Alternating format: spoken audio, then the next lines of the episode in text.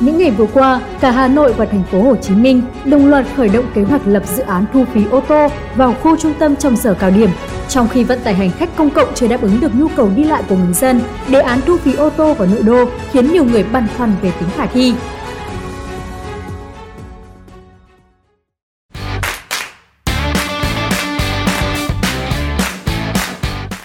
Quan quản lý giao thông hai thành phố lớn nhất cả nước là Hà Nội và thành phố Hồ Chí Minh cho rằng việc thu phí ô tô vào trung tâm thành phố là một trong những giải pháp kiểm soát sử dụng phương tiện cơ giới cá nhân, thúc đẩy phát triển vận tải hành khách công cộng, giảm thiểu ô nhiễm môi trường. Tại Hà Nội, mức thu phí thấp nhất để bù đắp chi phí đầu tư, quản lý, vận hành khoảng 50.000 đồng mỗi lượt. Với nguyên tắc mức phí đủ tác động điều chỉnh hành vi người tham gia giao thông và căn cứ vào mức chi trả của người dân hiện nay, đề án đưa ra mức phí cao nhất 100.000 đồng mỗi lượt Dự kiến, thời gian thu phí xe từ 5 giờ đến 21 giờ hàng ngày, chia ra các khung giờ cao điểm và thấp điểm. Còn tại thành phố Hồ Chí Minh, đơn vị đề xuất lập dự án thu phí ô tô vào trung tâm khung giờ cao điểm từ 6 giờ đến 9 giờ và 15 giờ đến 19 giờ, mức phí tạm tính là 40.000 đến 70.000 đồng, không thu chiều ra.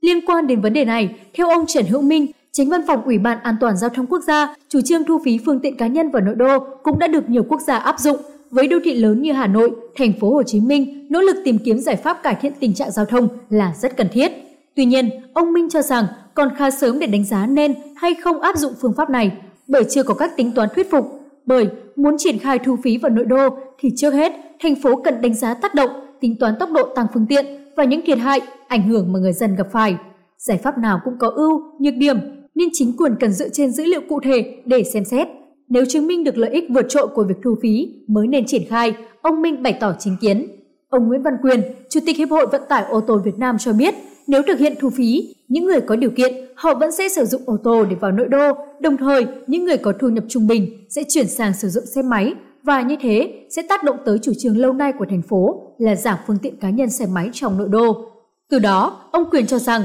Hà Nội cần tích cực chuẩn bị các điều kiện, đánh giá đúng tác động, giải quyết các vấn đề cốt lõi thì mới triển khai thu phí. Các chuyên gia nhận định, việc thu phí ô tô vào nội đô để giảm ùn tắc là cần thiết, nhưng để hiệu quả đạt được theo kỳ vọng thì thời điểm để áp dụng cần có lộ trình. Trong đó, các yếu tố về hạ tầng giao thông, phương tiện giao thông công cộng phải đáp ứng được ít nhất 60% nhu cầu của người dân. Mức thu phí phải đảm bảo tính khả thi, phù hợp với điều kiện phát triển kinh tế, xã hội và phù hợp với khả năng đóng góp của người tham gia giao thông. Khẳng định việc thu phí vào nội đô là giải pháp kinh tế để kéo giảm ủn tắc, phù hợp với xu thế phát triển của các đô thị lớn trên thế giới. Ông Bùi Thanh Liên, nguyên chủ tịch Hiệp hội Vận tải thành phố Hà Nội cho biết, đề án này chỉ nên thực hiện khi các phương tiện giao thông công cộng đáp ứng được ít nhất 50% nhu cầu đi lại của người dân. Hiện nay, tỷ lệ vận tải hành khách công cộng này của Hà Nội mới chỉ đạt 12%. Người dân buộc phải di chuyển bằng phương tiện cá nhân. Nếu chỉ tiêu phương tiện công cộng chưa đạt được, mà đã đặt ra việc thu phí liệu có khả thi không? Ông Liên đưa ra vấn đề.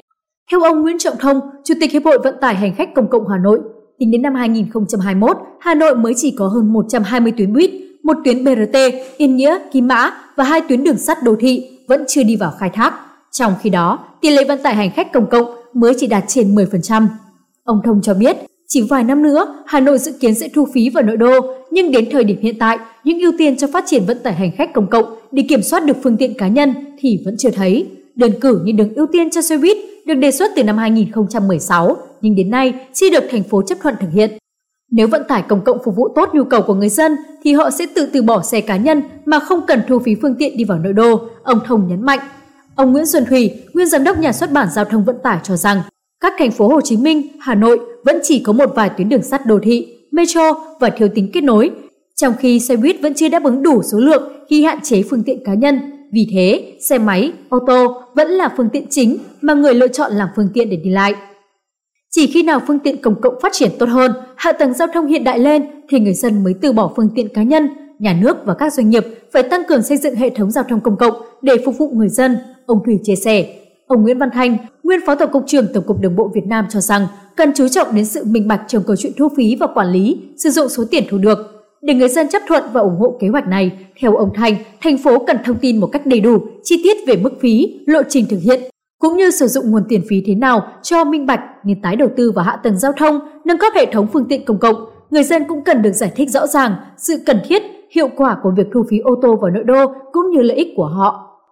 Trước khi Hà Nội, thành phố Hồ Chí Minh đưa ra đề xuất thu phí nội đô, nhiều đô thị lớn trên thế giới đã áp dụng mô hình này để hạn chế lượng xe cộ vào nội đô. Năm 1975, Singapore trở thành nước đầu tiên trên thế giới thu phí nội đô nhằm giảm thiểu ùn tắc giao thông và khuyến khích người dân chuyển sang sử dụng phương tiện công cộng. Tại thủ đô Seoul của Hàn Quốc, chính quyền đã áp dụng thu phí ùn tắc tại hai tuyến đường huyết mạch dẫn vào trung tâm là hầm Nam San 1 và hầm Nam San 3 từ năm 1996. Biện pháp này nằm trong chiến lược tổng thể quản lý nhu cầu giao thông nhằm hạn chế ủng tắc giao thông của Seoul. Tại London, Anh, từ tháng 6 năm 2020, mỗi tài xế phải trả khoảng 20 USD trên một ngày khi vào trung tâm thành phố, trong khi mức phí ở thành phố khác như Birmingham là hơn 10 USD. Nhiều ý kiến cho rằng hiện nay Hà Nội và thành phố Hồ Chí Minh chưa có hệ thống thanh toán tự động, giao thông công cộng còn rất yếu kém nên việc thu phí ô tô khó khả thi. Còn bây giờ, bản tin của chúng tôi xin phép khép lại tại đây. Cảm ơn quý vị và các bạn đã quan tâm theo dõi. Xin kính chào và hẹn gặp lại.